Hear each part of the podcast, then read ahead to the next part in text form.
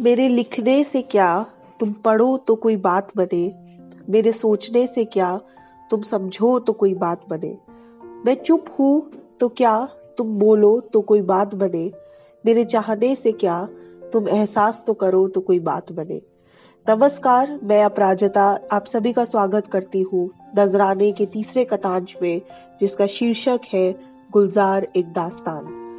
किसे पता था कि बिना कुछ बोले ही एक शख्स अपने लिखावट से दुनिया बदल देगा।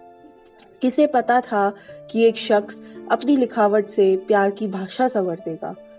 कुछ ऐसे ही है हम सबके जाने माने संपूर्ण सिंह कालरा, उर्फ़ हम सबके गुलजार साहब।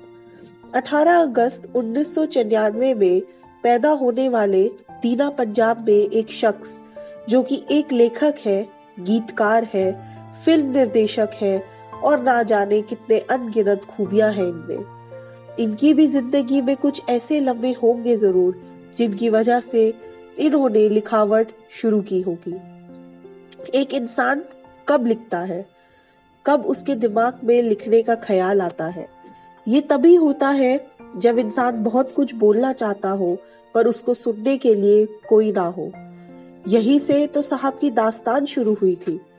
पार्टीशन के समय की बात है जब गुलजार को अपने देश दीना, जो आज के समय में पाकिस्तान में है, छोड़कर भारत आना पड़ा और अपना एक दौर बनाना पड़ा।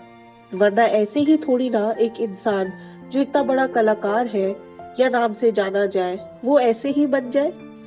शायद तभी इनके मन में ख्याल आया होगा। मालूम है कि ख्वाब झूठे हैं सारे और ख्वाहिशें अधूरी है, पर ज़िंदा रहने के लिए गलत फहमियाँ भी तो ज़रूरी है। न जाने कितने पुरस्कारों से नवाजा गया है जिन्हें उन्होंने अपनी कलम से पूरी दुनिया बदल दी है। उन्होंने अपने कलम से क्या जीने की पूरी भाषा बदल दी है? वो नहीं प्रेम की भाषा समझते, बल्कि एक इंसान में उत्साह भी जागृत करते हैं। इन्होंने सही कहा है थोड़ा सा रफू करके तो देखिए ना, फिर से नई सी लगेगी, ज़िंदगी ही तो है। बस यही लफ्ज तो है जिन्होंने मुझे गुलजार साहब के और करीब कर दिया है। सुनो कहो तो वक्त भेज दो। सुना है तुम्हें फुर्सत नहीं मुझसे मिलने की। आजकल के इस व्यस्त स्केड्यूल में तो प्रेम के पंछी यूँ ही गुफ्तगू करते हैं। जिस तरीके से ये मोहब्बत को समझते हैं, शायद ही कोई लेखक समझता हो। यही तो झलकता है इनके लिखे हुए गानों में। किसने बोला, जनाब सिर्फ़ फिल्मी गानों तक सीमित है। कभी इनकी किताब पढ़ने, पश्मीने की रात जनाब, इश्क ना हो जाए तो नाम बदल दीजिएगा हमारा। एक सभा मरने का एक तलब जीने की।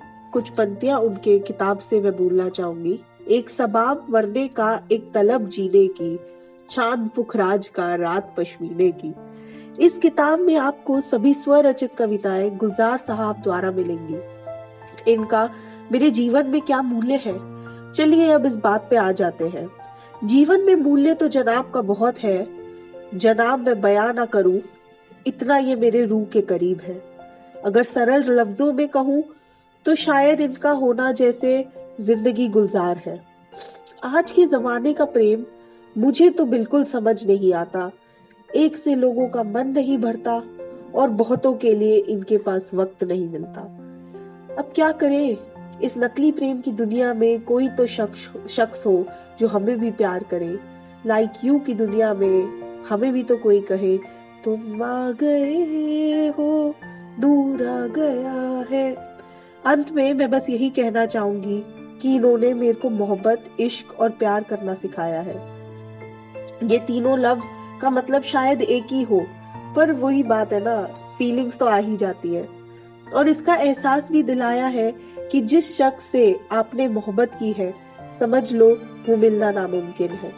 तुम्हारी आदत सी हो गई थी हमें, मालूम तो हमें भी था कि नसीब में नहीं हो तुम। यही तो कुछ चंद बातें हैं जो गुलजार साहब की दिल में छू जाती है। और मैं यही कहना चाहूँगी अंत में कि अमल रहे ये और अमल रहे इनकी बातें, इनकी लिखावटें, इनकी कविताएँ और ना जाने क्या क्या मिलेंगे अब नजराने के अगले कथांश में तब तक के लिए शब्बा खैर और ध्यान रखिए आप सभी अपना।